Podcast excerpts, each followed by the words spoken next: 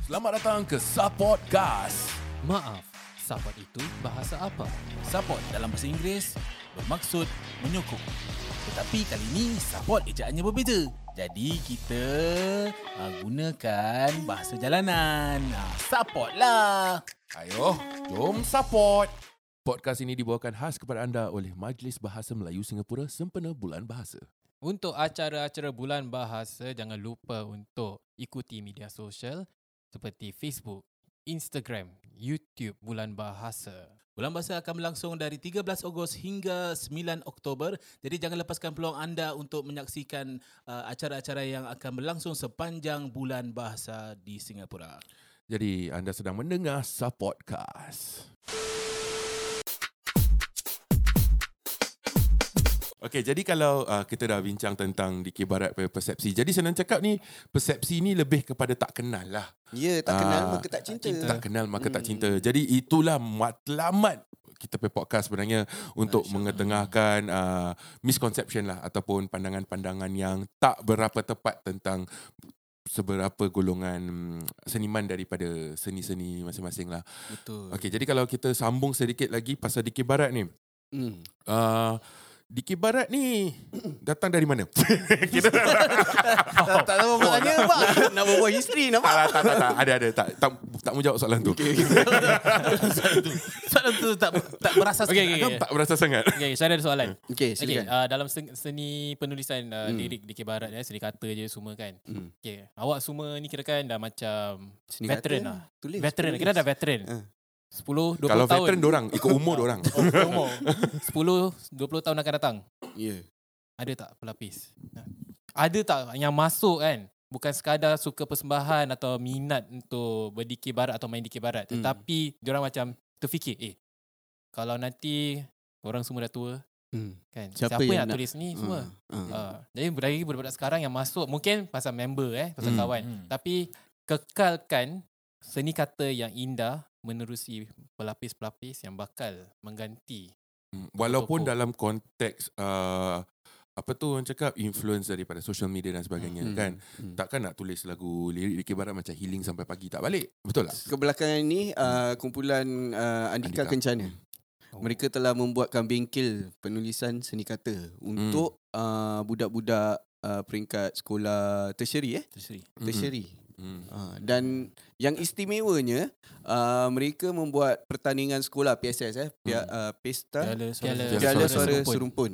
Uh, pertandingan di Barat sekolah-sekolah ni dan uh, mereka letakkan undang-undang bahawa penulisan lirik ataupun seni kata kumpulan sendiri harus ditulis oleh pelajar dari sekolah tersebut. Hmm. Wah. Ah, jadi dah ini lah tu. uh, ini adalah uh, Satu salah langkah. satu langkah ke Mm. depan bagusnya Ya. uh, untuk mereka cuba menulis Mm-mm. dia tak kisah Belajar je pelan-pelan Mana ada orang terus tulis Bagus. terus, Hmm. Bagus Betul. Ah. Pasal bila aku dengar dia inisiatif they wanted to mulakan inisiatif tu aku rasa macam eh bagusnya ni benda. Bagus. Sebab macam sebagai mungkin Amal pun penulis kadang-kadang bila untuk Hmm. tulis pertandingan sekolah dia macam bukan kata dah bagus sangat tak nak tulis untuk pertandingan sekolah Bukan. tapi rasa macam uh, kita ni mengambil tempat orang. Hmm, betul. Hmm. Ah Sepatutnya pelajar-pelajar sendiri eh Dan betul. sebenarnya eh, uh, apa ni uh, uh, se- sebab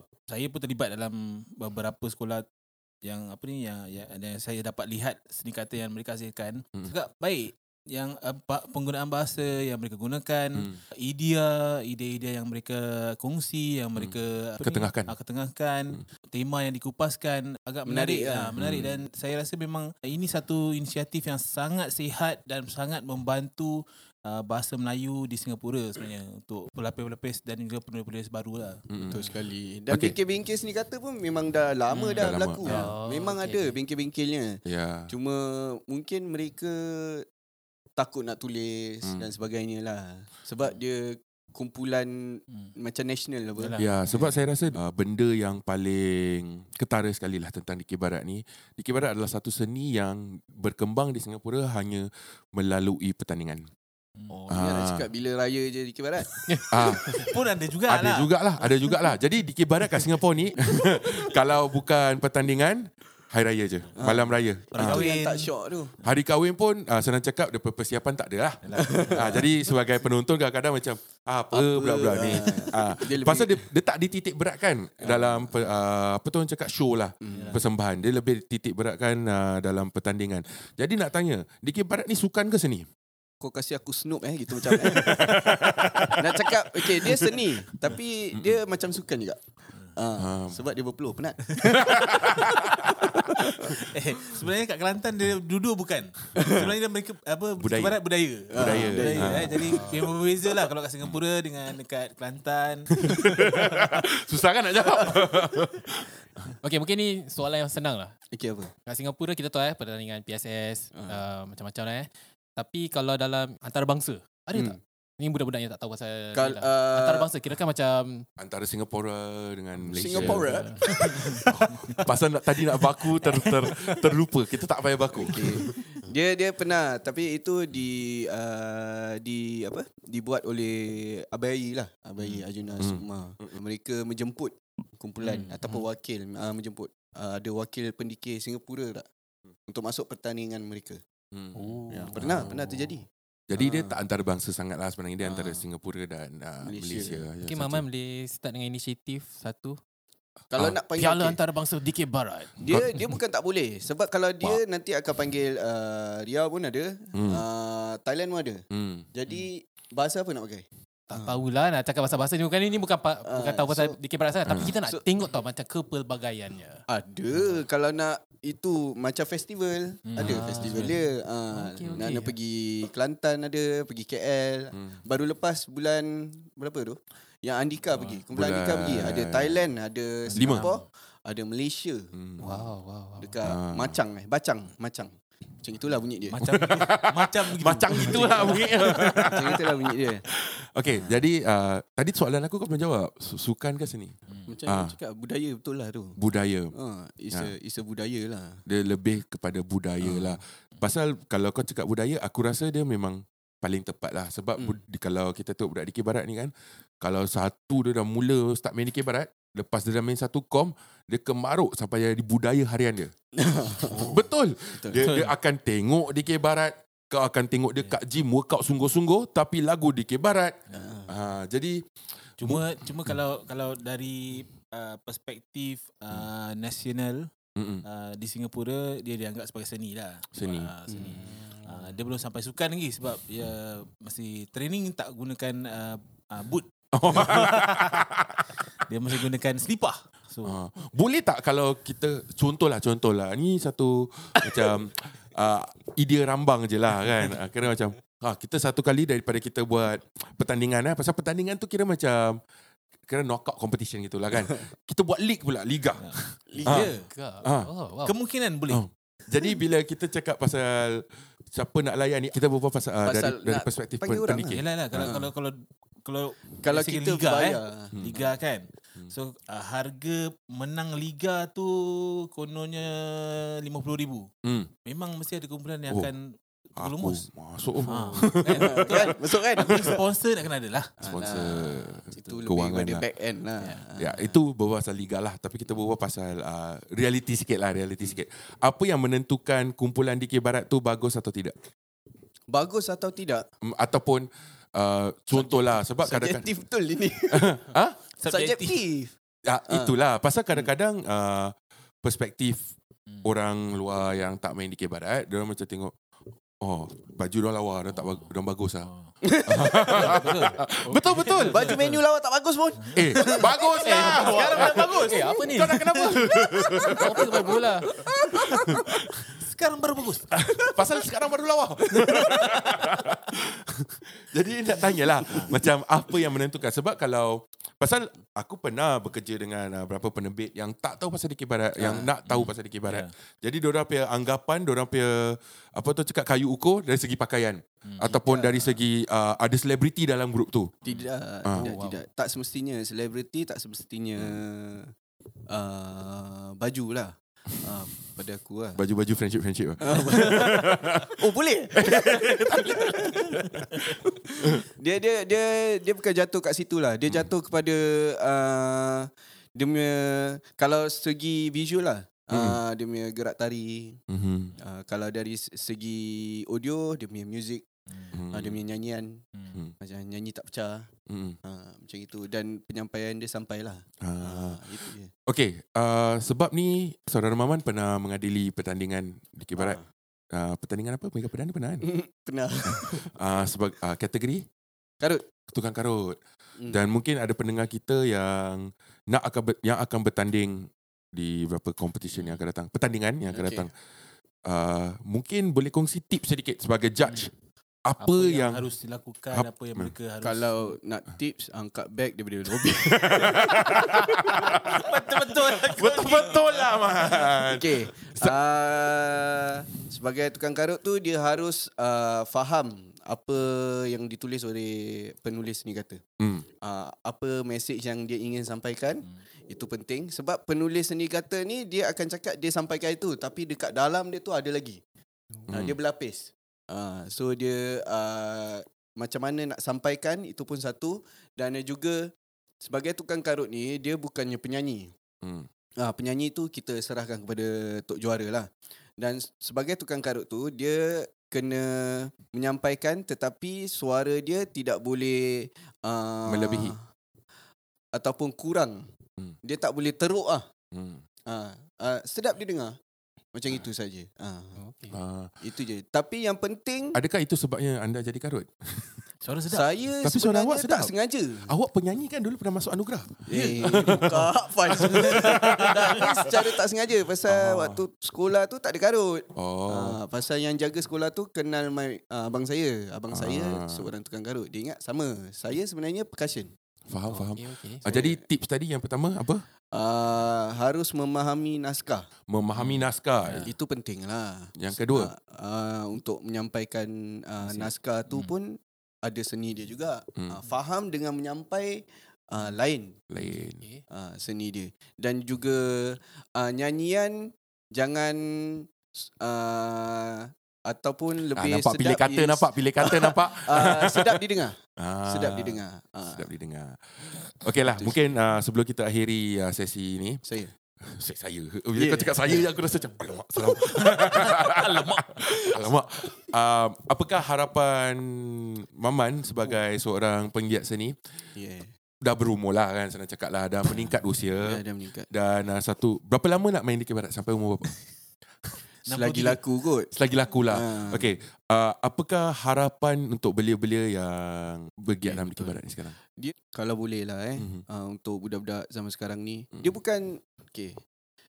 Ini khusus di Barat saja ke kalau boleh semua? Sebab banyak budaya-budaya ataupun seni-seni Melayu ni dah haus, dah Ah. kering. Oh. Uh, macam tarian, Hmm. kompang. Hmm. Uh, di Barat. Hmm. Ini yang dulunya prominent lah di Hmm. Singapura ni. Dulu ada Boria, ada apa tu?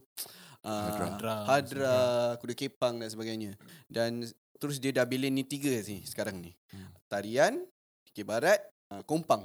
Hmm. Hmm. Uh, so kalau boleh kita ni sebagai orang Melayu ni lah Hmm. ambil tahu ataupun uh, berjinak-jinak lah untuk kenali seni dan budaya orang Melayu ni. Hmm. Sebab dia cantik sebenarnya. Hmm. Kalau dalam budak-budak zaman sekarang cool lah. Benda Hmm. dia cool sebenarnya. Kalau kita lihat dengan mata kasar memang tak nampak. Hmm. Ha, dia nak kena duduk dalam masuk masuk bilik tu baru tahu aircon tu sejuk ke tak. Hmm. Ah. Oh, Oh. analogi yang Falsafah. sangat menarik eh. Ah. Falsafahnya. Kalau dia on aircon lama sangat cermin nanti itu lah. Ke kabus. uh, tadi ada satu poin yang baik uh, bila kau cakap macam uh, anak muda takut nak masuk di Barat. Ah. Apakah mungkin sebab-sebabnya orang jauhi di Barat? Tak ada kawan. Tak ada kawan. Tak ada kawan. Kadang-kadang nak masuk. Habis eh masuk apa? Tak nak. Kental apa? Duduk tepuk-tepuk. Ah, kenapa itu persepsi ada kental tepuk-tepuk duduk? Sebab itu adalah macam uh, siulan orang-orang luar. Ah. Siulan orang-orang. Daripada dulu dah ada ni makcik-makcik. Yalah, ya. Apa ni tepuk-tepuk? Daripada kita duk melepak dekat Hmm. tepi shopping center, baik kita main di Barat, dapat show, dapat duit. Hmm. Jadi dia Daripada PT membuang masa. Betul. Jadi kalau kita tengok balik RDP tema sama tau macam Hmm. episod pertama. Yeah. Persepsi yang dikatakan ni Hmm. apa tadi satu lingkaran eh, dia semua dari dulu dia di, Hmm. disebarkan disebarkan mungkin yang dulu tu orang yang start sebar tu dia nak main di Barat dia tak selected Ah, ada chance. Mungkin ada chance pasal dia iri hati. ah. Ataupun mata air dia dikebas oleh budak kibarat. mungkin Eh. mungkin budak kibarat handsome tau. nampak Ah, dulu Okey, okay, okey, okay, adalah, adalah jolokan-jolokan dulu lah. Ah. Yalah jadi kalau kita go back to the to the recurring theme ataupun apa? Tema. Tema yang uh, ni lah. yang ini. Alamak. Yang ini bukan yang itu. Oh, tema yang ini dan yang itulah. Sebenarnya dia persepsi ataupun orang cakap tanggapan yang buruk Ya, ni sebenarnya semua memang dah ada dah dari Memang dulu ada kan. dah, daripada Ah, dulu. Dia cuma Ah. diputar-putar balik je. Ah, jadi kalau orang yang nak main di K Barat, mainlah di K Barat betul-betul. Betul. Mengam- kalau minat halfway dah tak ada, nak buat macam mana eh? Nak buat macam mana? Ah. Kita tak boleh. Alah. Paksa. Ah, tak boleh paksa. Yang untuk yang tak pernah minat di K Barat, cuba. cubalah. Hmm. Ah, cuba dekat. Tengok macam mana. Ah, okay, Maman, ah, kau ada pertandingan yang akan datang? Mungkin kau boleh kongsi. Jadi uh, pertandingan yang akan datang ni Hmm. saya uh, dengan kerjasama. Hmm. Boleh cakap nama tempat ke? Boleh, boleh, boleh. Wisma Gilang Serai. Hmm. Saya dengan uh, bekerjasama dengan Wisma Gilang Serai untuk membuat pertandingan Gilang Gang. Hmm. Oh. Uh, jadi dia dia bunyi nak kena style sekarang juga. Hmm. Gelanggang takkan. kan. Piala uh, Ah, duda-duda uh, macam huh? macam EO schoolnya. Ah. So kita buat Gilang Gang. Gilang Ah, so dia nampak ranggi sikit, dia nampak youngster. So uh, dan pertandingan ni dia istimewa pasal dia tak ada tiket free of charges. Ah, Ah, percuma percuma. duduk datang. duduk aku tunjuk kau di K Barat ni tengok. Ah, ni Hmm. bukan hari raya. Ni Ada- lain. Ada tak peluang untuk orang luar kat sana yang tak pernah main di K Barat Hmm. ke apa kan untuk melibatkan diri? Contohlah pertandingan buat penulisan seni kata ke. Uh, penul- penulisan seni kata selalunya dia Yeah. untuk macam macam amatur. orang-orang luar Ah. dan dia akan jatuh kepada cerpen nanti. Hmm. Ah, kalau dia dia nak kena masuk bengkel dulu. Ah, Baru sebab, dia tahu di K Barat ah, apa pen- penulisan. penulisan di K Barat dia lain sikit. Dia ada Hmm. format dia. Nah, sebenarnya nak try. Ah. Dia ada format dia. Ah, di K Ah. Barat ni. Ah, jadi masuk kenal format dia baru ah, tulis.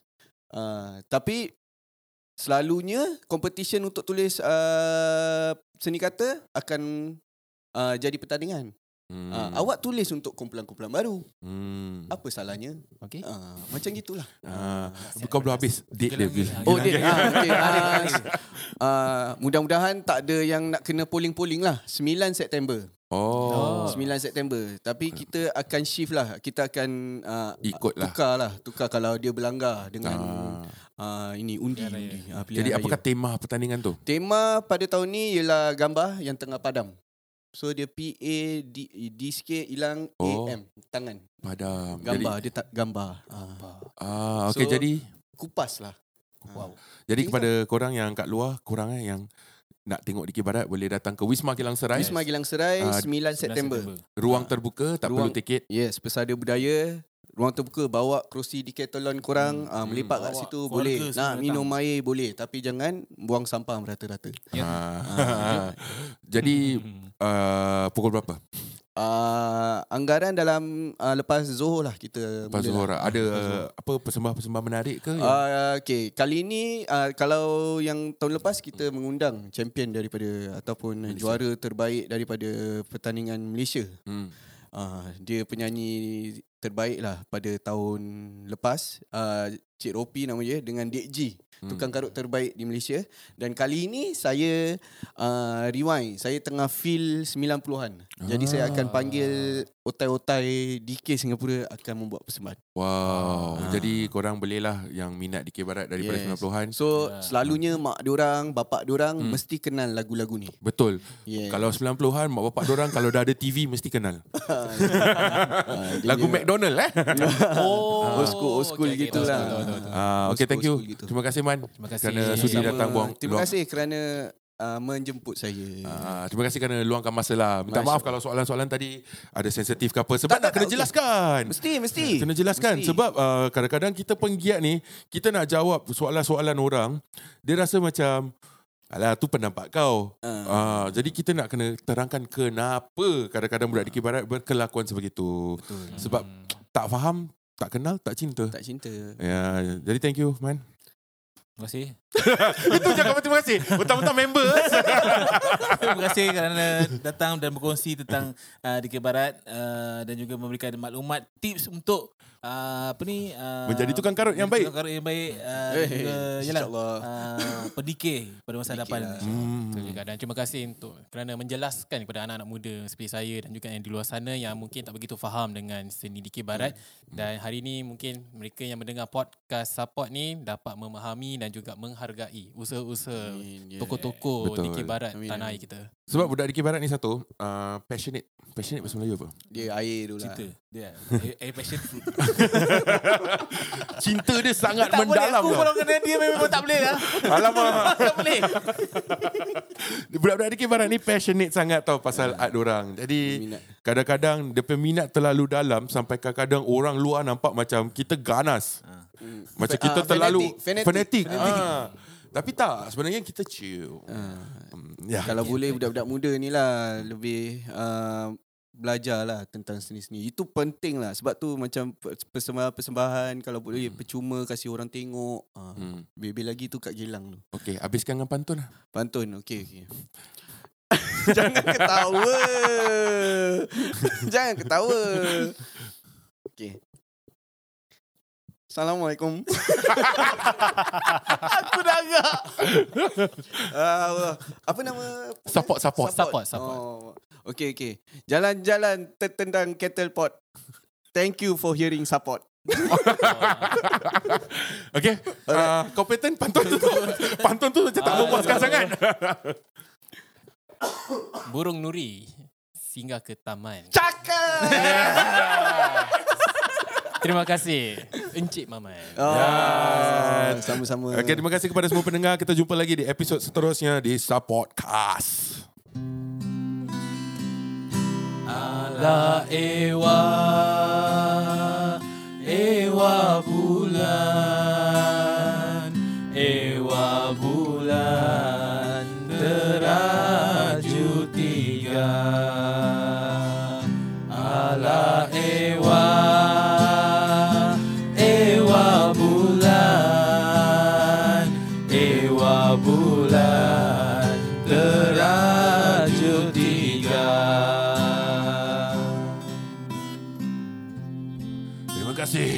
sudi mendengar Supportcast.